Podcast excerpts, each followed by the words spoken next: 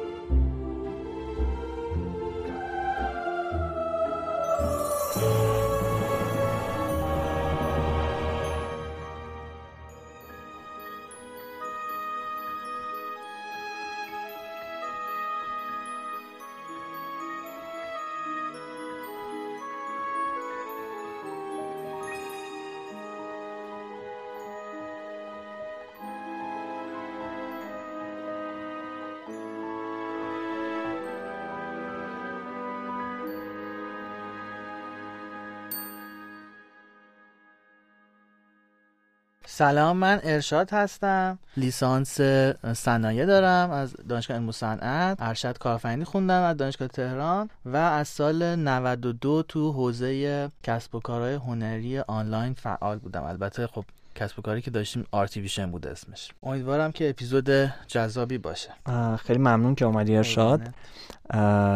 من خیلی دوست داشتم که راجع به این بحث حوزه چی بگم بازار هنر. کم با هم بیشتر صحبت بکنیم چون یه چیزی بود که واقعا من خودم تا همین چند وقت پیش قبل اینکه با هم آشنا بشیم هم هیچ ذهنیتی نسبت بهش نداشتم. اما دیدم واقعا چه فضای جالبی داره. بعد و از اونجایی خب خیلی دوست خوب من بودی گفتم بله. که اولین پادکست رو با هم شروع بکنیم.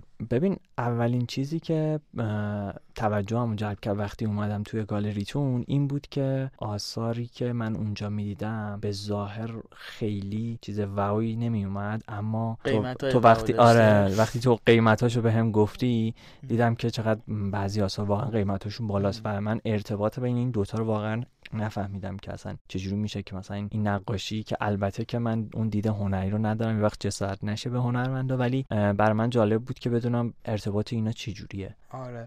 ببین کلا من دوست دارم چهار تا سوال جذاب market هنر رو اگه برسیم پاسخ بدم. یکیش اینه که این قیمت ها چرا اینجوریه؟ سوال اول. آقا قیمت هایی که ما داریم می‌بینیم میشنویم تو اخبار تو auction و اینا اصلا برای ما sense ی نداره. این قیمت ها از کجا اومده؟ سوال یا معمای دوم اینکه جعل آثار هنری از کجا؟ چجوری جعل می‌کنن؟ چجوری میشه تشخیص داد جعل و و این ماجرای جعل چیه؟ که خود این داستانش برای من خیلی جذاب بود. وقتی که وارد market هنر شدم مهمترین معمای زندگی من اون دوره این بودش که ببینم آقا این جعل چیه ماجراش. سومین معما اینه که چی میشه که یک هنرمندی یک گلدون خیلی ساده می‌کشه مثلا با ده تا خط. یکی دیگه اونم هنرمند. با ده تا خط یه هنر... یه گلدون ساده. همون گلدونم همون object رو می‌کشه. یکیش مثلا میشه یک اثری که توی 60 ثانیه درست شده. 10 میلیون تومن. یکیش هیچ وقت هیچ قیمتی نمی‌گیره که وارد market بشه. فرق این دوتا چیه؟ یعنی چنین نمونه داریم واقعا؟ قطعا اینطوریه. آره اگر که یکی از هنرمندای پیشکسوت بیاد یه گلدونی رو تو 60 ثانیه بکشه پاش امضا بکنه قیمت 10 میلیون تومانی می‌تونه پیدا کنه. ولی یه هنرمند خیلی خوبه دیگه. یه کسی که مثلا ممکن کارشناسی ارشد نقاشی هم داشته باشه دانشگاه خوبی هم باشه سابقه هم داشته باشه همون گلدون از همون دید بکشه ولی هیچ قیمتی نداشته باشه. این دلیلش چیه؟ این یکی از معماهای سومه. معمای چهارم اینه که هنر معاصر چرا داره اینجوری میشه؟ چرا چجوری؟ چرا اینقدر عجیب غریب داره میشه؟ چرا تو اخبار تو شبکه اجتماعی ما یه دفعه می‌بینیم که مثلا مائوریتزیو کاتلان اومده یه دونه موز و زده به دیوار موزه یا گالری بعد این موزه شده 300 هزار دلار بعد سه تا edition هم داره یعنی سه تا موزه. بعد یه هنرمند دیگه میاد یه دونه از این موزا رو می‌خوره. بعد میگه این performance art بود من این موز رو خوردم. یعنی چیه جریان؟ چی داره میشه تو مارکت هنر معاصر و هنر معاصر؟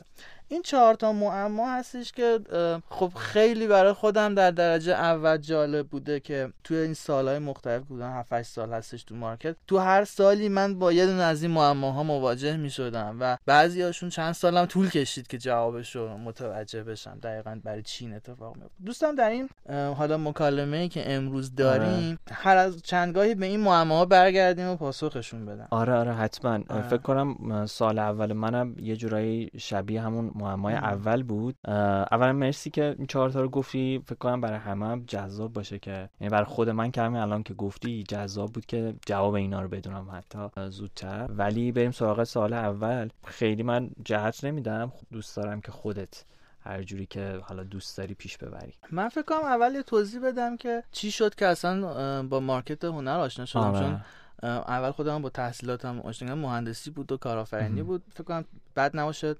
بگم چی شد ماجرا. من سال 92 وارد شرکت آیتی شدم که اون شرکت آیتی یه سری کسب و کارهایی داشت. کسب و کارهاش فیل شدن. چیزی که باقی موند یک پلتفرمی بود برای اینکه هنرمندها بیان آثارشون اونجا برای فروش بذارن. حالا اینکه این پلتفرم چجوری شکل گرفته بود اونم ماجرا شاید بد نباشه بدونید یا آره، جالب باشه. یکی از یه هنرمندی به ما سفارش سایت داده بود گفت من این سایت می‌خوام که آثارم برای فروش بذارم. ما اون سایت رو ساختیم وسطش هنرمنده موقع پشیمون شدم من سایت دیگه نمی‌خوام. پولش هم نداد. آره بعد خب ما گفتیم ما که سایت رو ساختیم چیکار کنیم؟ بعد شرکتی که بودیم تو کار تخصص شبکه‌های اجتماعی بود. و گفتیم خب بیایم یه شبکه اجتماعی بسازیم برای هنرمندها. گفتیم خب مثلا این هنرمند هست هنرمنده دیگه هم باید دانش صفحه داشته باشه. آره. سعی کردیم جذب کنیم بعد وسط راه فهمیدیم که شبکه اجتماعی به دردشون نمی‌خوره اینا می‌خوان کاراشون رو بفروشن. این نیازشون آره. که گفتیم کم کم این تبدیل بکنیم یه platformی که هنرمندها آثارشون رو برای فروش بذارن. هیچ شناختی از هنر نداشتیم هیچ کدوممون صفر و چند سال طول کشید که فقط با این market آشنا بشیم. چه جالب. یه هنرمند به تیممون اضافه شد و کم کم تو هنرمندای دیگه. هنری بهتون آره. و توی این مسیر business model مون چند بار عوض شد که الان والا به جای رسیده که مثلا جزو سه نهاد مهم کسب و کار هنر ایرانه یعنی مثلا آرتیبیشن آره آرتیبیشن جزو سه تا جای تاثیرگذار market هنر ایرانه تو داخل ایران. چقدر عالی. و اون هنرمنده اومد پیشتون همونی که بیخیال شد؟ مثلا فکر کنم ماهای اول عضو سایتمون بود. گفتیم خب آثارتو تو بیار فروش پولم که لازم نیست بدی. ولی خب کم کم جدا شد. چون که سلیقه ای که ما داشتیم کار می‌کردیم فاصله داشت با سلیقه بعد الان خب یک گالری فیزیکی هست یک پلتفرم هست auction هست auction house هست و آرچارت داریم که بررسی اقتصادی فعالیت هنرمند است. حالا خیلی نمی‌خوایم در مورد آرتیبیشن صحبت کنیم ماجراش این بودش که چی شد که وارد market هنر شدم. آره. پس من وارد یک همچین کسب و کاری شدم و سالها درگیر خود business ش بودیم. بعد از اون دیگه وقتی نیازش بود کلاس های تاریخ هنر کلاس های هنری با مشورت با اساتید اطلاعات لازم رو تا اونجایی که می‌شد تونستیم که داشته باشیم تا بتونیم بقا داشته باشیم توی کسب و کارمون. همین اتفاقا می‌خواستم آره. بگم یه نکته ای که بر من خیلی جالب و مشهود و خیلی نکته مثبتی بود راجع به تو همینه که تو بدون هیچ پیش زمینه اومدی ولی رفتی داخل حالا این دنیایی که هست دریایی از اطلاعات هنر کاملا خودتو غرق کردی. یعنی از جاهای مختلف از مطالعات خیلی گسترده از افراد مختلف انقدر خوندی انقدر پیش رفتی که الان رسیدی به جایی که حالا خیلی ها می‌خوان نمی‌دونم آثارشون قیمت بزنن یا خیلی چیز از تو کمک می‌گیرن. یعنی بر من خیلی جالبه که از صفر صفر خودتو یعنی از یه فضای دیگه خودتو آوردی تو این فضا و شاخص کردی. ممنون. خب اگه مناسب می‌دونی الان بریم سر اون سوال آره. اولی که پرسیدی. آره همون سواله خیلی بر من جالب بود که یه سری آثاری که خیلی ساده به نظر میان البته از نظر ما شاید الان دیگه دیده تو شبیه دیده ما نباشه. ولی خب خیلی قیمت های بالایی دارن و اصلا هستن کسایی که بیان سراغش و بابت اینو پول بدن. البته که فکر می‌کنم هستن که تو و مجموعه آرتی بیشن الان هستین. ولی دوست دارم حالا خودت بیشتر بهمون بگی راجع به اینکه این ارزش اینا از کجا سرچشمه می‌گیری این ارزش قیمتی بالاشون. آره. جالبه مثلا بدونید که این ماجرا سالهاست اتفاق افتاده. یعنی قضیه تاریخ هنری تقریبا که از سده 1900 تا 2000 که دیگه وارد اثرهای مدرن و معاصر میشیم خب مردم عادی ارتباط آنچنانی برقرار نمی‌کنن با هنر. ولی خب یه عده میان اینا رو می‌خرن گرون میشه عددهای عجیب غریب. یه داستان تاریخ هنری که جالبه برام توی این دوره از یه هنرمندی اسمش کارل آندرس. از پیشگامان جنبش مینیمالیسم این یه نمایشگاهی داشته تو نیویورک بعد یه گالری فکر کنم گالری تیت. موزه تیت یکی از کارهای اون نمایشگاه رو می‌خره. موزه تیت حالا کاری که می‌خره چی بوده؟ یک دو ردیف آجره آجر کاملا عادی که رو هم چیده شدن. در مثل کنم مثلا 8 تا در 10 تا یعنی دو تا 80 تا رو هم آجر چیده شد. بعد اینو موزه تیت می‌خره. شکل خاصی دارن؟ یعنی نه آجر آجر عادیه که کنار هم چیده شدن دو ردیف رو همه دو تا 80 تا فکر کنم این حدود. بعد زنگ می‌زنن مثلا به کار آندره کار ما این کارو خریدیم از نمایشگاه و اینا برامون ارسال کن لندن می‌خوایم تو موزه تیت نمایش بدیم. بعد کارل آندره میگه که خب من که نیویورک هم شما لندنین برای چی آجر بفرستم اونجا؟ یه آدرس یه کارخونه آجر میدیم از همونجا بخرین. من certificate ش رو ارسال می‌کنم. و خب میگه که آخه ما داریم مثلا 6000 دلار اینو می‌خریم. اون موقع پولی بوده. آره. بعد میگه که خب نه دیگه من برای چی ارسال کنم؟ چه خودتون از اونجا آجرا رو بخرین. حالا certificate هم که من ارسال می‌کنم. میگم باشه. بعد این همین کار هم می‌کنن دیگه. میرن از آجر می‌خرن از یه جا. تو موزه بر حسب اون چیدمان که تو certificate کار آندره هست نمایش میدن. یه خبرنگاری همیشه هم این خبرنگارا داستان می‌کنن. یه خبرنگاری این ماجرا رو رسانه ای می‌کنه که آی مردم لندن پول مالیات ما صرف خریدن آجر شد و پولش رفت تو جیب یه هنرمندی تو آمریکا. و خیلی ماجرا چیز میشه داستان میشه دیگه. میگن که آقا این, همه پول برای این آجرا که هنوزم سواله دیگه. یعنی تو ایران این مخاطب عام میاد می‌بینه مثلا میگه که آقا این کار فرض کن حالا سهراب سپهری که معروف مثلا محسن وزیر مقدم نمی‌دونم اینا شما دو میلیارد سه میلیارد خریدین این چیه؟ خط خطیه نمی‌دونم بهجت سطح سیاه خالیه اینا چیه؟ در صورتی که این سوال تاریخی بوده یعنی خیلی ساله که این سوال رو حتی خبرنگارا دارن می‌پرسن. اما واقعا اصل ماجرا چیه و آیا چیزی که هستش اینه که وقتی یه همچین قیمتایی به وجود میاد این گارد در درجه اول باید بندازین که اینا یه سری آدمن. عذرخواهی می‌کنم احمقن که افتادن به جون آرت. قیمت ها رو همینجور دارن می‌برن واقعا این نیست. یعنی قطعا وقتی که یه کسی میلیونری میاد مثلا یه میلیون دلار کار اندی وارهال رو می‌خره تازه خیلی هم خوب خریده یه میلیون دلار. قطعا خیلی باهوشه خیلی تحقیق کرده در موردش فکر کرده. چون این عددهای بالا رو هیچ وقت علکی که خرج نمی‌کنن. و معمولا هم آدمای بیزنسمن که به این عددا رسیدن دارن خرج می‌کنن. پس در درجه اول من پیشنهاد کنم گارد رو چند دقیقه بندازیم. من که انداختم. آره. بعد ببینیم که قیمت ها چجوری به وجود اصل قیمت گذاری عرضه و تقاضاست دیگه. هر مثل هر بازار دیگه مثل هر بازار دیگه عرضه و تقاضاست. هر وقت که عرضه کم بشه قیمت میره بالا. آرت همیشه عرضه کمه. هنرمندا نمی‌تونن عرضه در حد کارخونه داشته باشن یا عرضه صنعتی داشته باشن. در عرضه همیشه پایینه. اتفاقایی میفته که عرضه ناگهان جابجا جا میشه نمودار مثل فوت هنرمند. این که میگن که هنرمند باید بمیره تا پول دار بشه یه جورایی درسته. خیلی درست نیست. به خاطر آره چون عرضه متوقف میشه قیمت کارش ولی اینطوری نیست که هنرمندی ارزون باشه بعد بمیره گرون بشه. قطعا هنرمندایی که به مارکت خوبی رسیدن بعد از اینکه فوت میشن چون عرضه متوقف میشه نمودار عرضه جابجا میشه یا ثابت میمونه دیگه عرضه اتفاق نمیافته و یکم کارش گرونتر میشه. دلیل دیگه هم اینه که دوباره هنرمند رسانه ای میشه. آره. تقاضا رو زیاد می‌کنه پس یه نمودار عرضه و تقاضا داریم. عرضه تو آرت کمه. تقاضا برای هنرمند وقتی ایجاد میشه که هنرمند مشهور بشه به خوبی به اینکه کارهاش چجوره برای یه عده خاصی که تو مارکت هنر هستن. یعنی احتیاج نیستش که مثلا تو تلویزیون تبلیغ بشه هنرمند که مخاطبش عامه تو رادیو. نه. خیلی مارکت هنر کوچیکه. خریدارای آرت خیلی کوچیکن. تو سراسر دنیا کمن. درست. و به اون عده خاص از طریق مختلف از طریق نمایشگاه ها مجله تخصصی رسانه ها رسانه که از می‌کنم مثلا مثل صفحات اینستاگرامی مرتبط. چون اینستاگرام جزو خیلی رسانه خیلی مهم تاثیرگذار تو خرید آرت. عجب.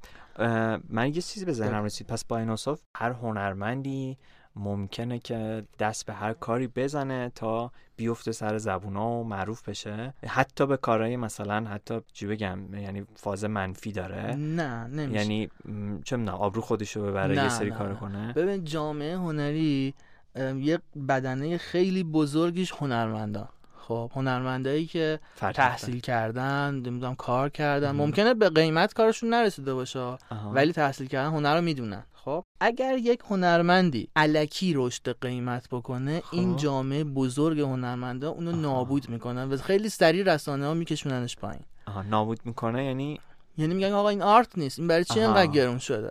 این اصلا آرتیست این داره جفنگیات کار می‌کنه. داره کله معلق می‌زنه. معروف شده به چی معروف شده؟ خب, خب؟ من اون موقع برمیگردم یا عرضه و تقاضاست دیگه. نه اون موقع تاثیر می‌ذاره رو خریدارا. اون جامعه بزرگ هنری تاثیر می‌ذاره رو خریدارا. خریدارا اون بحث خرد جمعی است دیگه. خرد جمعی خیلی نگم اشتباه می‌کنه خیلی کم اشتباه می‌کنه. آره دیگه وقتی یه هنرمندی فرض کنه تو ایران کارش میشه 200 میلیون تومن اکثریت جامعه هنری اون کارو قبول دارن. نمیشه که همه بگن که اینکه art نیست. واقعا هم art نباشه میگن خب art نیست, دیگه. آره. در نتیجه خریدارا سمت اون نمیرن.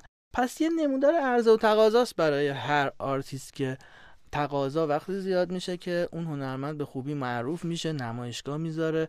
پاش می‌رسه به موزه ها به biennial ا به art fair ها biennial؟ آره biennial art fair رویدادهای مثلا بین المللی گالریا هستن که هر چند سال یه بار مخفف فارسیه biennial؟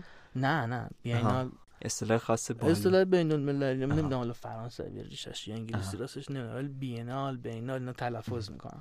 خلاصه اینا که می‌رسن تقاضا زیاد میشه و چون عرضه باز محدود هی مجبور قیمت بره قیمت آره. و مثل هر بازار دیگه ای قیمت گذاری میشه. حالا اینکه یه اثر یه کسی تولید کرده ارشاد چجوری اینو قیمت گذاری می‌کنی؟ قیمت گذاری آثار هنری باز تقریبا خودت انجام میدی. آره من انجام میدم. از آثاری رو که می‌شناسم هنرمنداشون رو قیمت گذاری من توضیح میدم. مثلا یه اثر اوکراینی بیارین من قیمت گذاری نمی‌کنم. اثر هنرمند ایرانی آره. قیمت گذاری علمی اینطوریه که بر مبنای آخرین قیمت های گذاشته شده توی جاهای رسمیه و اینکه فروخته شده یا نشده. یعنی یه هنرمند مثلا فرض کنید سهراب سپهری یه کاری ازش یه کسی داره میاد میگه آقا قیمت بزن. میگه آقا این کارش مشابهش توی حراجی ها و گالری ها با چه قیمتی ارائه شده؟ آیا فروخته شده یا نشده؟ یک جدولای نگاه می‌کنیم بررسی می‌کنیم می‌بینیم. حالا این مشابه فرمول نه. منظورم اینه که مثلا تمام داده ها رو از جدولا می‌بینیم ما داریم. آره. داده ها رو می‌بینیم بعد میگیم که بر مبنای اینها این باید قیمتش انقدر باشه.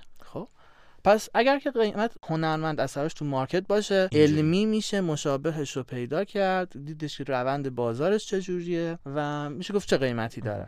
ولی یه اثر هنری اساسا هنرمندش تو مارکت نیست تو گالریا نیستش. به قول خودم کشف کردیم هنرمند رو اصلا. اینو چجوری قیمت می‌زنه؟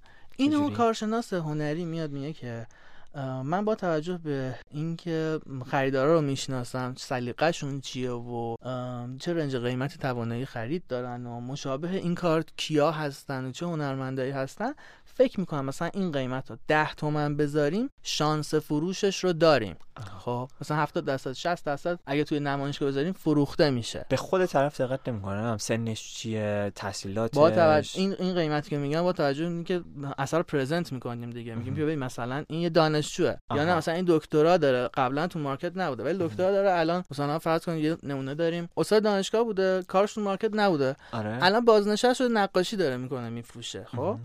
خب این پرزنتش فرق می‌کنه که مثلا 20 سالشه تازه نقاشی داره می‌کنه خب؟ پرزنتش فرق می‌کنه منظورت اینه که به تبعش قیمتش هم فرق می‌کنه. آره نوعی که معرفی می‌کنیم اثرا متفاوته. آها. در نتیجه اون طرف هم خب بیشتر براش حاضر هزینه بکنه. آره. پس میگیم که این شانس فروش داره با این قیمت. اگه هنرمنده بگه نه کار من 100 میلیونه ما میگیم خب ما نمی‌تونیم نمایش بدیم. چرا؟ چون ما می‌خوایم شانس فروش داشته باشه که بفروشیم که درصد داشته باشیم. که سود کنیم آره. در نتیجه اون نمی‌تونه خودش قیمت بذاره ما منظورت آرتیبیشنه هر یا گالری. هر آره هر آره. گالری گالری که درآمدش از درصد فروش باشه آره. گالری که ورودیه بگیره براش مهم نیست. براش مهم نیست دیگه طبعا. و گالری حرفه‌ای طبعا ورودیه نمیگن درصد از فروش می‌گیرن. آره چه نکته جالبی. آره. اگر اینجا تو این قسمت که قیمت ها چجوری ببین آره من جواب سوالم گرفتم. خیلی خوب بود. ممنونم. من سعی می‌کنم ریتمم سریعتر باشه چون می‌خوام خیلی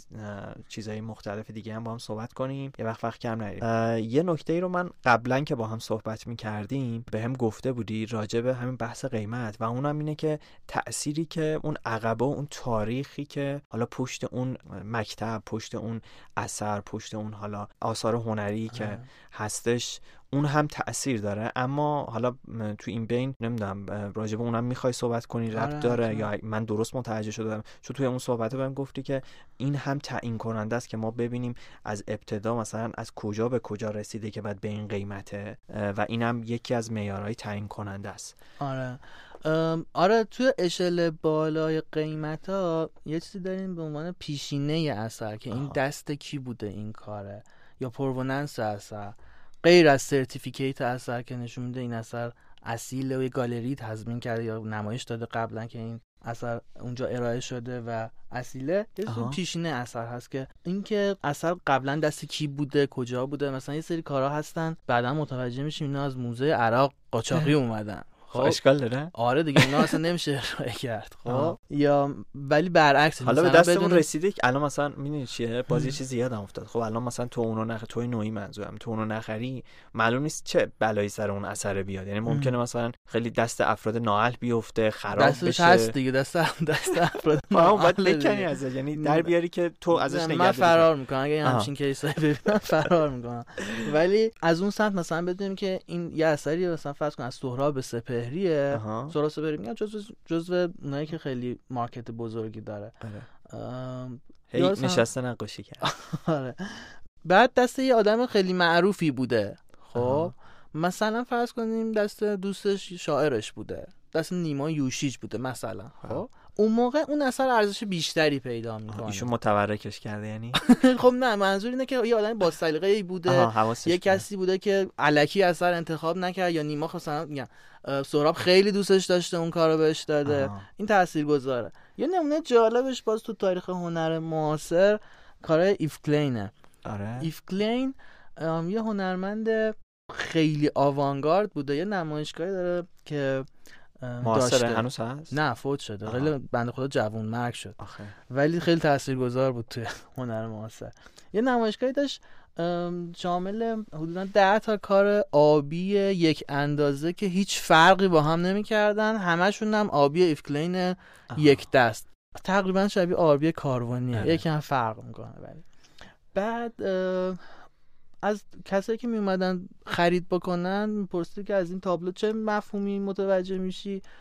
مثلا یکیشون می‌گفته آبی دیگه قشنگ دوست دارم. یه تابلو کلا رنگ آره فقط آبی و بقیه‌اش هم عین هم هیچ فرقی نداره. و مثلا اگه می‌گفته که آبی دوست دارم گفته هزار دلار فرض کنه بعد میخریده. و یه نفر دیگه می‌پرسید تو از این چه برداشتی داره؟ می‌گفت این آبی نهایت هنره که در این رنگ مثلا تجلی پیدا کرد تعریف عجیب غریبی می‌گفت. گفت ده هزار دلاره. داره هیچ فرقی با هم برای قیمت گذاری مصاحبه می‌کرد. آره خوش باشون صحبت می‌کرد این اتفاقای عجیب هنرمنده آوانگارد تاریخ هنر. بعد حالا اتفاق جالبی که میفته بعدش اینه که هنوز اون تابلوها میان تو مارکت مثلا سال 2022 آره دست مجموعه داره عوض شدن. دیگه. میان پیشینه اثر می‌بینن. این اونیه که هزار دلار فلانی خریده. آره. یا اونیه که ده هزار دلار فلانی خریده. خب اینا... و این قیمتش بالاتر میشه. اون کسی که آدم بیشتر خریده بوده و برداشت بیشتری داشته از آره. اینا مگه جایی ثبت میشه؟ پشت هم؟ یعنی آره دیگه میگم وقتی تو می‌خوای ده میلیون دلار یه تابلو بخری آره. فرض کن از ایف کلین دیگه در میاره که این دست کی بوده آه. پیشینش چی بوده قبلش چی بوده اولین بار کجا نمایش داده شده؟ اینا همش مهم میشه. و هست آره. دیتاش. آره دیگه برای این اثرها هستش. چه آره. جالب. با مثال فکر کنم خیلی جالب بود خوب گفتی. تقریبا رفتیم سراغ دومیه. اون بحث مثلا اگر یه تابلوی باشه که به همین راحتی رنگ باشه خب بحث جلش هم خب خیلی راحت تر میشه دیگه. من بحث بردم تو اون سال دومیت که راجب این بیا یکم بیشتر به اون بگی. خب اگر یه سری چیزا خیلی سادن خب جلشون هم ساده تر میشه دیگه. این بحث تشخیصش یا چالش هایی که تو این زمینه داشتی و حالا بهمون بگو ذره. آره جل که واقعا معمای عجیب غریبی به نظر من. خیلی جنبه های مختلفی داره. یه جنبهش حالا بخوایم مثلا این ماجرا ایف کلیم ببینیم خب اگه یه کسی الان یه بومی آبی بکنه و بیاره تو مارکت خب اولین سوالی که ازش میاد از کجا اومده؟ خب دست, دست همه که نیست پیدا کردنی نیستش ایف که بعد بدونید درنش پیشینش چیه؟ از کجا سرتیفیکیت داره؟ چه گالری اینو ارائه کرده؟ حالا فرض کنیم همه اینا رو سندسازی کرد که واقعا امکان پذیر نیست چون که تو زنگ می‌زنی از اون گالری می‌پرسی دیگه. اینو دست کیه اینو آخرین بار به کی فروخت؟ فرض کنیم اینا رو مثلا نمی‌دونی یه کارشناسی علمی داریم که میاد اثر رو آزمایش و بررسی می‌کنه. مثلا میاد از اون آبیه برمیداره خب؟ یه نمونه یه مثلا کوچیکی برمیداره نمونه رو بررسی می‌کنه با آبیایی که تو تابلوهای دیگه ایف کلیم بودن. نه آقا این همون مواده یا نه؟ خب؟ بعضی وقتا مثلا در میاد که این آبی که الان آورده یه عنصری داره که از دهه 60 به بعد اصلا هستش این عنصر تو آبی ها آره تا که آره دیگه یعنی جهله. بعد یه چیز بحث دیگه بومشه. تار و پود اون بومر می‌بینن قدیمیه مثلا جدیده. مطابق بومایی که ایفکلین استفاده می‌کرده هست. یا اصلا بعضی موقع می‌تونی اصلا فقط یه کارخونه کار می‌کرده ایفکلین ولی باز سخت اینا رو باز شبیهش درست کردن. نه کارخونه دید طرف نمیاد یه کارخونه جدید بسازه که اینشو بسازه. نه میگم مثلا شاید یه بوم از اون زمان مونده باشه. آره این کارو می‌کنن جا الهی عزیز. بوم قدیمی برمیدارن مثلا روش کار می‌کنن. ببین ترکیبی از وقتی در مورد جهل صحبت می‌کنیم انگار که یک کاراگاهیه. یه صحنه جرمی رو داره می‌بینه. هزاران چیز رو باید یعنی بررسی تیکه های پازل می‌ذاره کنار هم بعد می‌بینی یکیش آره. دقیقا. من یادم اولین باری که یک تابلو یا تشخیص دادم جله آیا خودت هم کار کردی. آره الان جزو کارهای نه حرفه نشدم.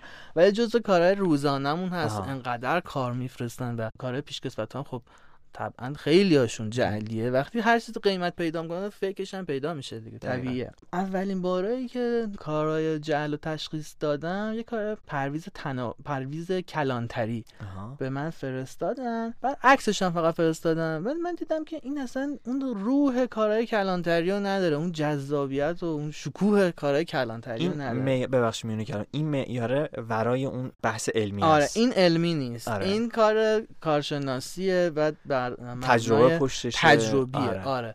ببینید وقتی که شما مثلا از یه هنرمندی فرض کنید 200 تا کار می‌بینید با دقت ها نه اینکه مثلا ورق کتاب همینجور تون تون آره. بزنید امضاشو دقت می‌کنین سبکشو دقت می‌کنین همه چیزشو از بومش تا غیره وقتی 201 کمی رو می‌بینید می‌تونید آره. یه الگوی دستت آره. میاد الگوی کاراش اون روح کاراش دستتون میاد این به زبان خیلی ساده سعی کردم آره. بگم میگم اون دیدن کار خیلی با دقت باید باشه وقتی 201 کمی می‌بینید این آدم احتمالا اینو نکشیده آره. یه مثال دیگه بخوام بزنم مثل اینه که شما دستخط خودتون رو انقدر دیدین می‌شناسین.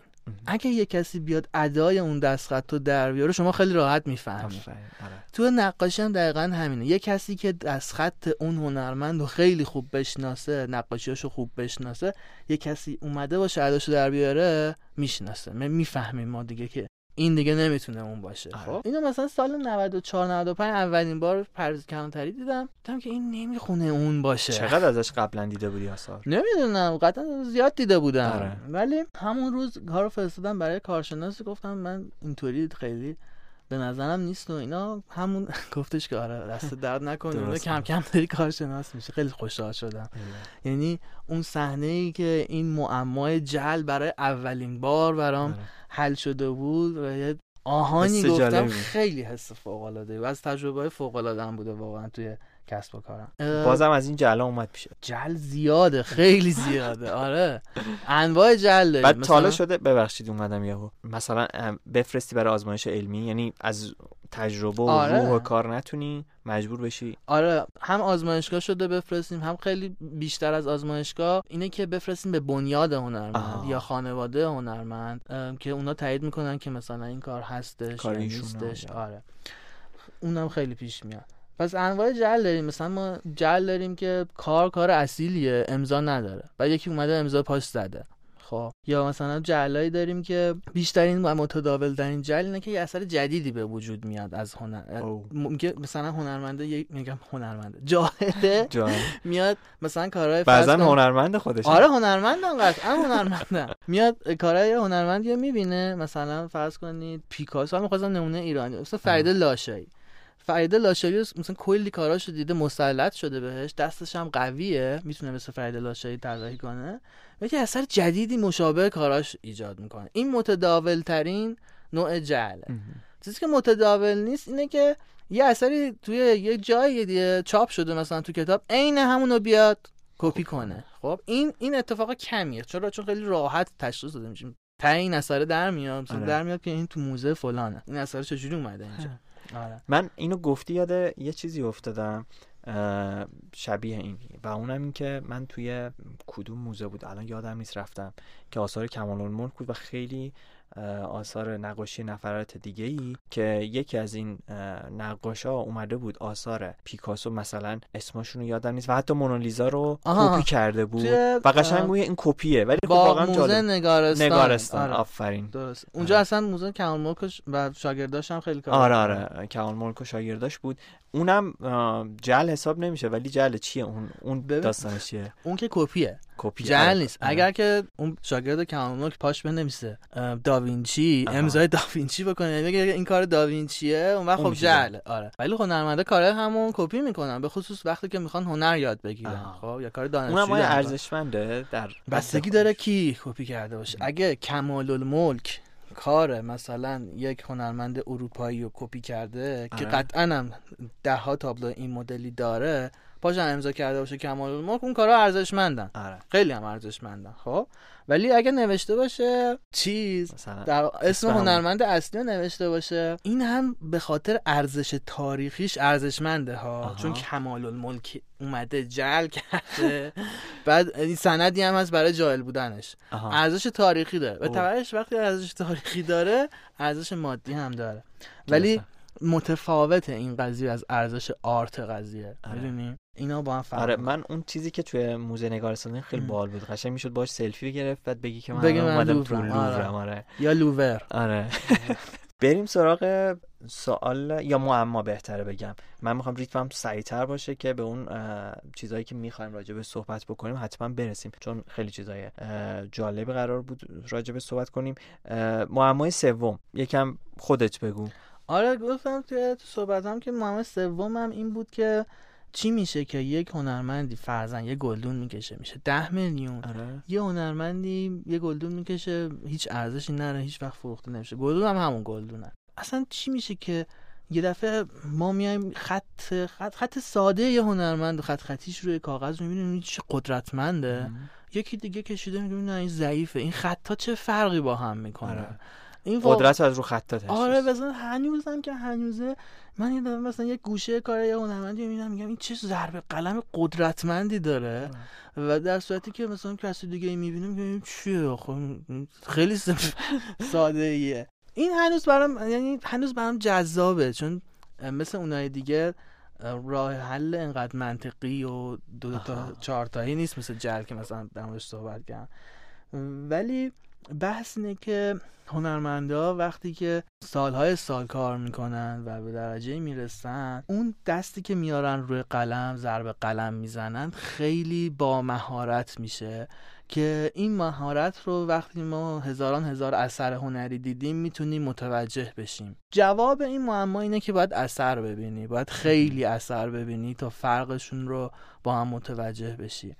و بله یک هنرمندی که سالها کار کرده فارغ از حتی برندش وقتی یه گلدون می‌کشه خیلی گلدونه قدرتمندتره طراحیش خیلی آزادتره رهاتره و هنری تره پس می‌تونم بگم یه جورایی برمیگرده به بلد بودن تکنیک ها و مهارت های نقاشیش. آره می‌تونه باشه. آره ولی فکر کنم یه کمی فراتر از اینه. این قوی شدن دسته تا هزار میگم هزاران سال.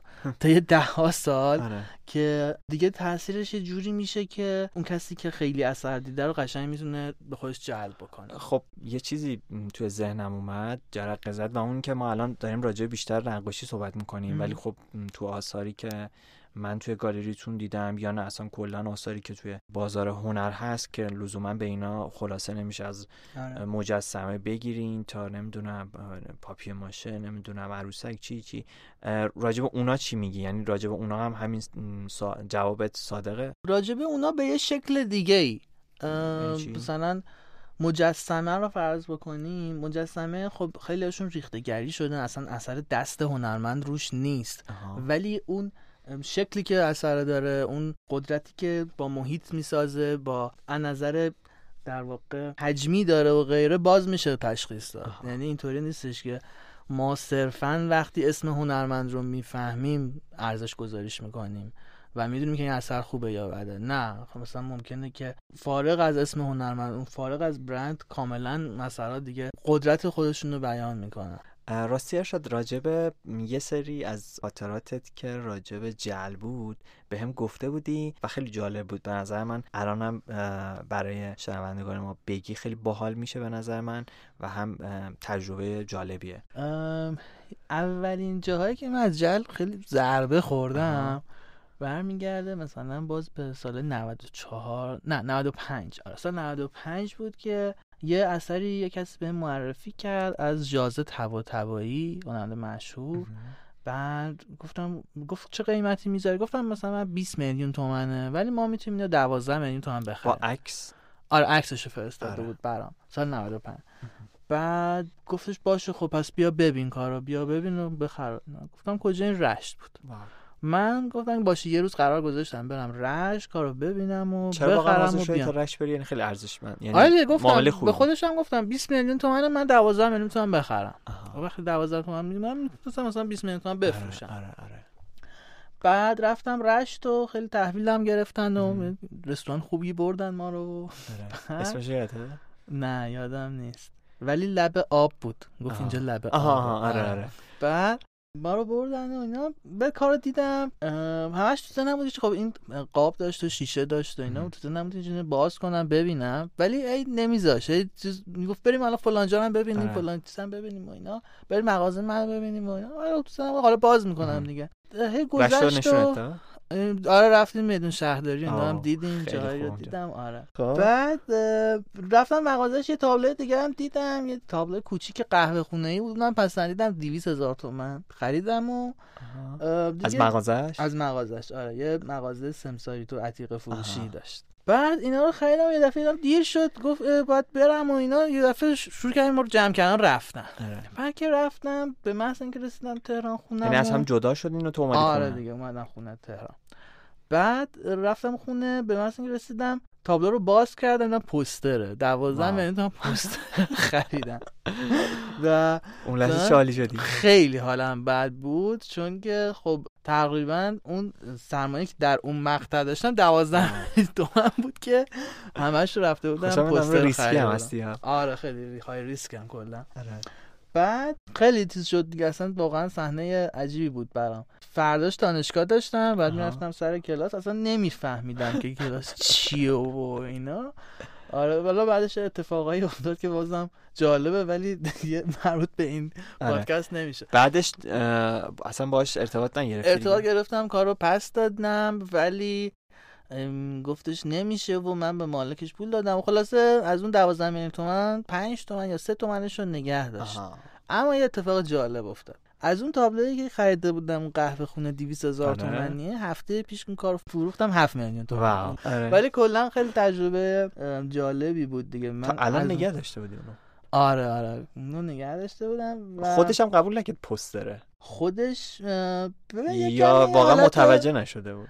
نمی‌دونم. امیدوارم اتفاقی باشه ولی گلا از اون به بعد خیلی بیشتر به دقت کردن. یعنی مثلا... یه نقطه عطفی هم شد که مثلا دقت رو بیشتر کرد دیگه. یعنی نمی‌دونم نقطه عطف بود یا ولی خیلی بیشتر دقت کردن به بعدش اینجوری متوجه میشه که بعدش هم آیا اتفاقی چنین اتفاقی افتاد برات نه دیگه همچین اتفاقی نیفتاده خدا رو شکر.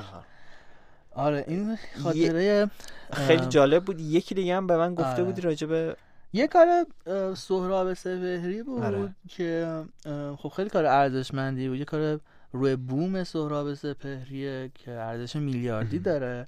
اینو به ما معرفی کردن و ما برای اینکه مطمئن بشیم اصل خیلی تحقیق کردیم. یعنی مثلا شاید در مجموع تیم خودمون یک هفته روی این کاش کار می‌کرد. یه برچسب پاره شده اولا پشتش داشت.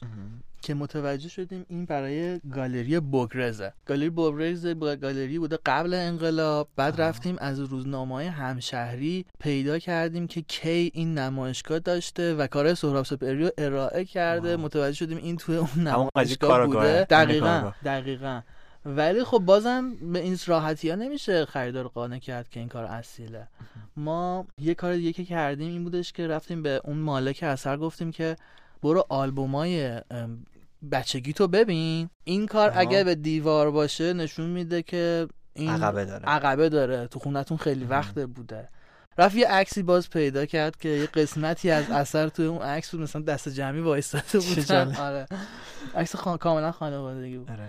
بعد این یکی شد و بعدش در نهایت رفتیم از خواهر سهراب سپهری. یعنی تا اینجا هم احراز نشده بود. چرا؟ احراز شده بود. ولی برای اینکه خریدار رو قانع بکنیم خب مثلا احراز شده بود که برای ما احراز شد. که چی؟ که این کار اصیله. آه اصیله آره. در درجه سوم رفتیم پیش خواهر سهراب سپهری همه این موارد رو توضیح دادیم. بنده خدا. ببین کلا خب مارکت خیلی کار فیک هست و برای اینکه تو سه میلیارد بخری باید آره. آره باید دیگه 100 درصد مولا ازش نه. آره آره. پیش خواهر سهراب سپهری خانم پروانه سپهری. کارو معرفی کردیم؟ بله هستن. کار رو معرفی کردیم کار رو تقریبا شناخت. گفتش که این جزو کارهای اولیه بوده. بعد یعنی بعدا انقدر تسلط دارن به خانوادهشون که آره بعضی از خانواده. بعضی از خانواده فقط سیسشون ولی آره. خوشبختانه بعضیاشون هستن که خب آشنایی دارن و می‌تونن نظر بدن. ولی بعد ماجرا هم اینه که بعضیشون فقط متاسفانه منفعتشون رو در نظر می‌گیرن و کار ممکنه اصل باشه بگن نیست یا به کار بگن نیست ولی باشه. یعنی جفتشون ممکنه بر مبنای که چی مفشه چقدر جالب. آره متاسفانه اتفاق همه جای دنیا میفته نه اینکه فقط تو ایران باشه. اینم تجربه خیلی جالبی بود. مرسی ازت. ارشاد راجبه اون معمای چهارم یا اون نقطه سوالی که برای ذهن شاید خیلی هم باشه این که الان هنر معاصر الان چرا این شکلیه؟ یعنی اصلا یه سری آثار رو خب از قدیما نقاشی ها اینا می‌بینم و میگم آره okay مثلا این زیباه و واقعا هم یه ارتباطی باش برقرار می‌کنم و حالا به سبب اون قدمتش و اون زیباییش میگم آره ارزشمنده. ولی خب تو هنر معاصر یه موقع یه چیزایی می‌بینیم که شاید خیلی باز نتونیم خیلی ارتباط باش برقرار بکنیم و اصلا یه چیز عجیب غریبیه. یه بحث مثلا performance art ی اومده نمی‌دونم یه سری اینجور چیزا که حتی نمی‌دونم دیوار نمیسیه خیلی چیزای دیگه ای که آره. اصلا نمی‌دونم جزو art هست نیست و یکم بیشتر راجعش بگو. آره حتما. یکم اول خواهم پیچیده ترش بکنم. از چیزایی که دیدین شاید مثلا Banksy رو کاراشو تو شبکه‌های اجتماعی دیده باشین. آره، که آره. معروف ترین street artist دنیاست انگلیسیه. و خیلی هم چیز ناشناسه هنوز آره یعنی یعنی می‌کشه میره آره اسمش بنکس اسم واقعیش که بنکسی نیست تقلص آره. ولی اینا چون که کارشون رو از کارهای دیوار نویسی رو شروع کردن کارهای استریت آرت کردن و این کار اصولا غیر قانونیه که تو بیا یه دیوار شهری رو نقاشی بکنی آره. در نتیجه اسمشون همیشه مخفی می‌کنن. عمومیه. آره تو ایران هم هستن دیگه. آره. بعد این شیر معروف شد. چی؟ آقای بنکسی چی معروف شد. خب خیلی خوشگل می‌کشی؟ نه. جزو پیشگامان هنر street art. بحث تاریخ همون میگه آره تاریخ هنری آره، آره. همینجا مطرح میشه آره. بعد خب. مثلا این یه اثری داره دختر باد دختر بادکنک. دیدمش. آره تو شبکه اجتماعی خیلی زیاد دیدم. آره. که این میره توی auction بعد توی auction که فروخته میشه به محض اینکه فروخته میشه دیوارو می‌کنه نه روی کاغذ رو مقوا. این کارش روی مقوا. بعد تو auction که فروخته میشه این مقوا شروع می‌کنه از قاب با یه رولی با یه دستگاه اومدن پایین و همونجا ریش ریش میشه. و اولش اینجوری هم میگن وای چه اتفاقی اینا. بعد خب انقدر این ویدیو منتشر شد و انقدر اون اثر معروف شد. خود بنکسی تو ویدیوی بعدا گذاشت که پشت این یه قلتکی گذاشته بوده که با یه ربات با یه کنترل راه دور هر وقت که اون دکمه رو بزنه میاد پایین و ریش ریش می‌کنه کارا و انقدر این ویدیوها معروف شدن که اون تابلوی ریش ریش شده بنکسی گرونتر هم شد. یعنی الان کلی ممکنه دو سه برابر قیمت شده باشه. ریش ریشاش هست یعنی آره. ببین نصفش ریش ریش شده دیگه. حالا سرچ کنین بنکسی گرد بالون آره میاد اون کار. یعنی خیلی ماجرا پیچیده شده. حالا این چرا اصلا بعد اینقدر قضیه پیچیده شده ببینید همه صنایع همه حوزه ها در طول تاریخ از ساده شروع شدن و به هی پیچیده و پیچیده تر میشن. ما نمی‌تونیم از هنرمندا الان انتظار داشته باشیم که بیان طبیعتی که هزار سال پیش هنرمندا میکشیدن دوباره آره. بکشن.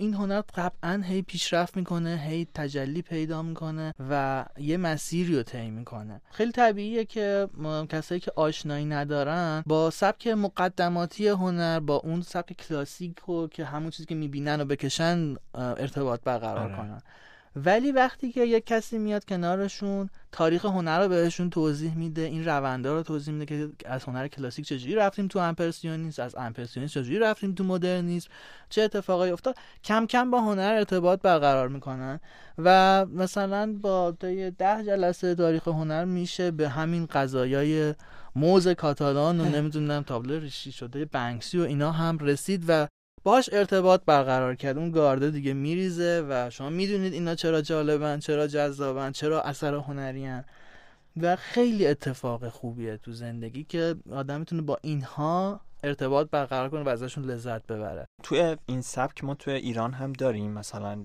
همین آثار هنری خیلی معاصر این شکلی. یا بیشتر مثالی زدی خارجیه اون چیزی هم که من تو ذهنم همه خارجیه. نه ما هنر معاصر تو ایران خیلی قویه. یعنی ما هنرمندای الان داریم که توی سطح بهترین گالری های دنیا و بهترین موزه دنیا ارائه شدن. مثلا آثارشون چیه؟ مثلا مهدی قدیانلو تو گالری گاگوسیان که بهترین گالری دنیا ارائه شده. نقاشیه. ولی خب نقاشی معاصره.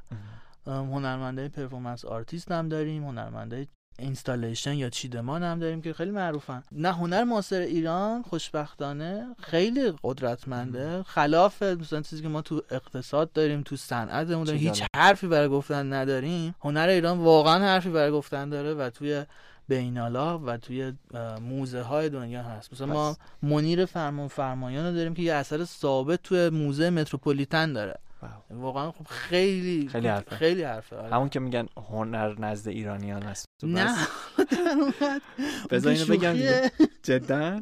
چرا عقب نشینی کردی از حرفه؟ اون شوخیه که حالا هنر نزد ایران حالا نه نه. حالا یکم اقراق شده هست ولی خب یکم هم نه.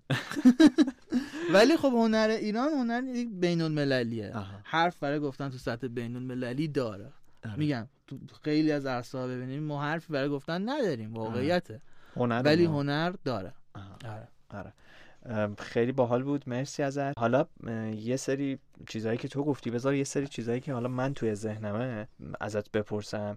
یکی از شاید خیلی حرفایی که توی این حوزه مطرحه بحث پولشویی که میگن بعضیا با این کارا توی هنر با این خرید و فروش ها با این قیمت های نجومی می‌خوان یا دارن که پولشویی می‌کنن و این نمونهش همین چیز تهرانه دیگه حراج تهرانه که مثلا اون زمان خیلی بولد شد که حالا قیمت هایی که اونجا شنیدن رو گفتن واو اصلا چرا اینجوریه؟ و بعد ذهنا همه سمت این رفت که خب نکنه این آثار مثلا برای پولشویی و الان البته به من بگی حتی با حالا عقبه قبلی با این صحبت ها می‌تونم یه جورایی حزمش کنم ولی خب شاید خیلی های دیگه این رو باهاش مشکل مشکل نه براشون جای سوال باشه که واقعا پولشوییه و چه جوریه آیا میشه شده آره کم بیشتر آره. ببین خب تو هر چیزی رو که ازش اطلاع نداشته باشی وقتی از دور می‌بینی یه برداشته دیگه ای می‌کنی دیگه. آره. مثل آدمایی مثلا دو هزار سال پیش شاید یا هزار سال پیش که مثلا یه پدیده چه می‌دونم شفق قطبی رو می‌دیدن یه دفعه می‌گفتن که آره اینجا جنی شده خب. ولی وقتی که باش آشنا میشی کم کم مسئله باید حل میشه. قضیه پولشویی تو ایران با آثار هنری و تو حراج تهران و اینا واقعا در حد همینه که مثلا یه شفای قطبی بین میگی اینجا جنی شده. باید ببینیم مثلا حراج تهران تراکنشاش چقدره. هر دوره حراج تهران که حد اکثر دو بار تو سال برگزار میشه آره. حد اکثر حدود 100 میلیارد تومن فروش دارن. که اولا اگه شما تو سالادان حراج باشی یا فیلماشو ببینید که این 100 میلیارد رو کلی آدم می‌خرن. یعنی ممکنه که آره مثلا شاید میانگین سی چهل نفر اینو رو خریده باشه ولی اگه فرض کنیم همه آثارم یه نفر خریده باشه میشه 100 میلیارد تومن آره. خب تو هر دوره. تو دو دوره میشه 200 میلیارد تومن درسته؟ 200 میلیارد تومن در سال. در سال 200 میلیارد تومن پول یه دونه آپارتمان تو تهران هم نیست. چه لزومی داره کسی که می‌خواد آپارتمان خفن دیگه.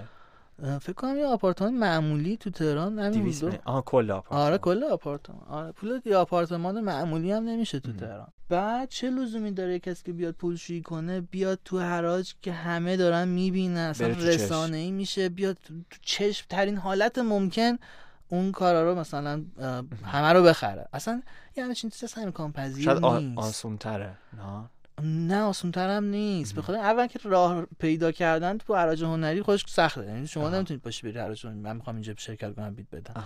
یک گالری یا یک کسی از خود تیم حراج باید شما رو معرفی بکنه به حراج امضا می‌کنه که این آدم من تایید می‌کنم.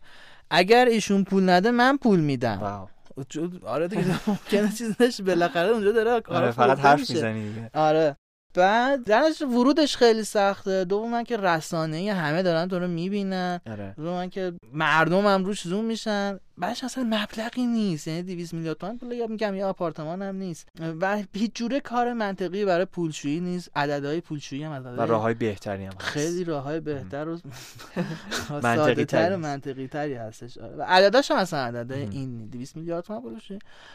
پولشویی یعنی سه هزار میلیارد تومن آره یعنی کل مارکت هنر ایران در سال مثلا اون عددا نمیشه الان حالا گفتی ذهنم رفت سمت گرونترین آثار هنری ایران مثلا توی چه آره. رنجی هن؟ و چی هست؟ آثار هنری تو ایران اصلا از سال دهه هشتاد خیلی market پیدا کردن که تو کریستیز فکرم سال 85 چند تا رکورد خیلی خوب ثبت شد که گرونترین اثری که تا الان فروخته شده تو همین کریستیز دوبی بود فکر کنم اثر پرویز تناولی مجسمه پرسپولیس بوده یک ممیز 6 میلیون دلار. هنرمنده بعدی که هستن خیلی گرونن حسین زندرودیه. بعد فرهاد مشیریه فکر می‌کنم محمد احسایی دوستان همه نقاشن. محمد احسایی نقاشی خط حسین زندرودی نقاشی خط پرویز تناولی مجسمه است. فرهاد مشیری نقاشی معاصره. و دیگه ما مثلا انگشت شمار پس بهمن مؤسس نقاشیه. انگشت شمار بالای یک میلیون دلار اثر داریم تجربه اقتصادی بالای یک میلیون دلار داریم. بعد از اون دیگه مثلا بعد از این تعداد کم می‌رسیم به رده مثلا 700 هزار دلار تا یه میلیون دلار.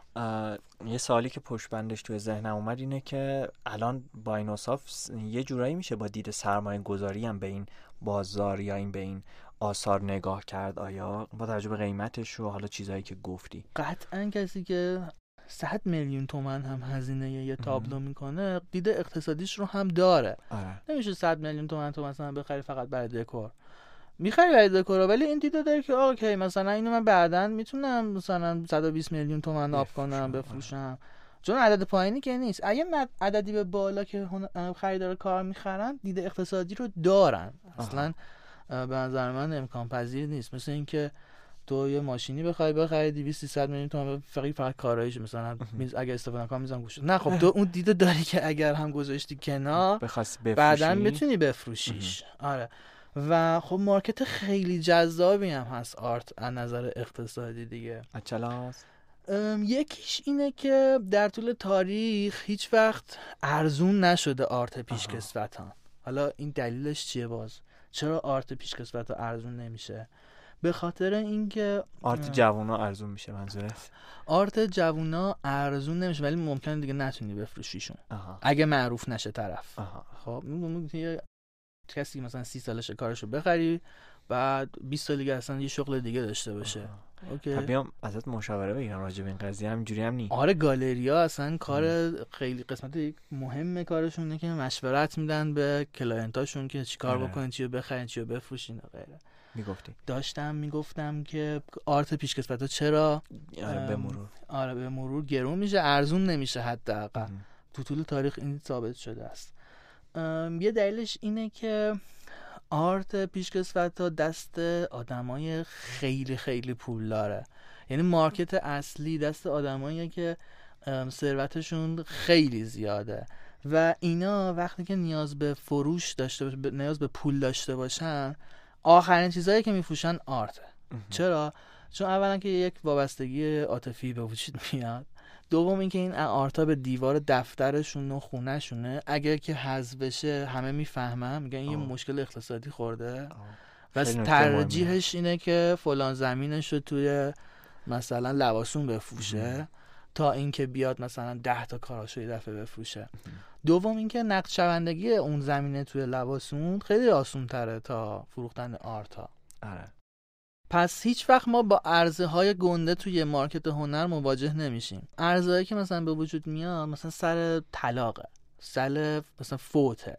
می‌دونی؟ طلاق یعنی؟ آره مثلا مهریه به طرف؟ نه این به خصوص مثلا تو کشورهای دیگه است که دو نفر که مجموعه دارن طلاق می‌گیرن باید مثلا همه رو بفروشن و تقسیم بکنن قیمت ها رو. خب؟ یعنی پولی آثار رو نمیشه نصف کنن؟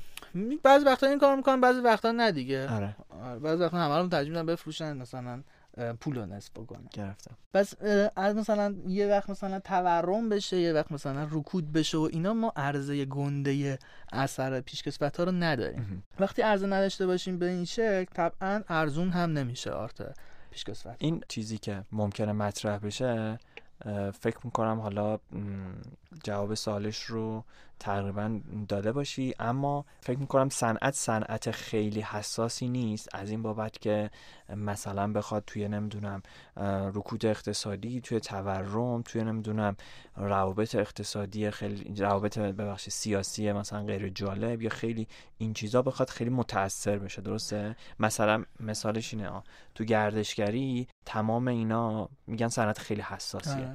تا اگر مثلا چون تورمی بشه نمی‌دونم تحریم اقتصادی بحث به هم خوردن روابط سیاسی اولین چیزی که ضربه می‌خوره مثلا گردشگریه. این صنعت هنر علا رقم اون چیز روح لطیفش ولی فکر کنم بازارش اینجوری خیلی نیست. ببین من حالا چیزی که احساس می‌کنم جنبه های مختلفش. مثلا بعضی هنرمند که مارکت بین المللی دلار گرون میشه اونم هم باهاش دلار همینجور گرون یعنی اون اثر هم گرون میشه. آره. خب یعنی اینطوری نیست که تأثیری نداشته باشه. ولی بحث که هست چون اصلش دست آدمای خیلی پول داره ارزون نمیشه. نکته خاص مارکت هنر اینه که ارزون نمیشه است. حساس هم ممکنه باشه. آره یه هنرمندی به محض اینکه بره توی بینال خوبی مشهور بشه یه دفعه می‌بینیم یه ماه بعد قیمت کاراش چهار برابر شد. آره ممکنه این اتفاق بیفته. ولی ارزون نمیشه. مرسی. مرسی خیلی خوب بود. ما تقریبا راجع به خیلی چیزهای خوبی صحبت کردیم یعنی اون چیزهایی که واقعا می‌خواستیم. خودت اگر یه تجربه جالبی که توی زندگی داشتی رو بهمون به بگو می‌تونه حالا مرتبط به صحبتمون باشه مرتبط با کارتون باشه یا نه؟ می‌تونه اصلا کلا از یه فضای دیگه باشه؟ من سعی کردم تو همین حین کل پادکست هی تجربه های مختلفمو بگم. آره ولی... خیلی هم جالب بود. ولی زود گفتی دیگه. آره. اینجا گیر افتادی ولی به نظر خودم عجیب ترین تجربه ای که خودم داشتم همین بوده که یه کسی که هیچ شناختی به هنر نداشته یک دفعه افتاد وسط اقیانوس هنر و آره. باید شنا کردن یاد می‌گرفت. و مارکت هنر واقعا عجیب ترین مارکت هاست دیگه. یعنی از دور واقعا عجیب غریبه. ولی وقتی که مجبور شدم شنا کردن یاد بگیرم نه حالا نه اونقدرم عجیب و غریب نیست. یکی از کسایی که من خیلی دوستش دارم دکتر موکری میگه که شما وقتی که یک دستاوردی رو پیدا می‌کنید اون دستاورد میشه سرمایه زندگیتون برای اینکه بتونید آره. کارهای دیگه ای رو باش بکنید. هر مشکلی که برام به وجود میاد احساس می‌کنم که من که هیچ وقت هیچ چیز در مورد هنر نمی‌دونستم. حالا الان مثلا حالا در حدی رسیدم که یه سری آثار می‌تونم کارشناسی کنم قیمت گذاری کنم. شاید بتونم با مشکلات بعدیم روبرو این همون دستاورد است که دکتر مکری میگه. آره. برای من اون دقیقا اینه که آره, آره ارشادی که هیچ وقت در مورد هنر چیزی نمی‌دونست. حالا الان حالا ببین به, کجا رسیده. نه حالا به کجا رسیده؟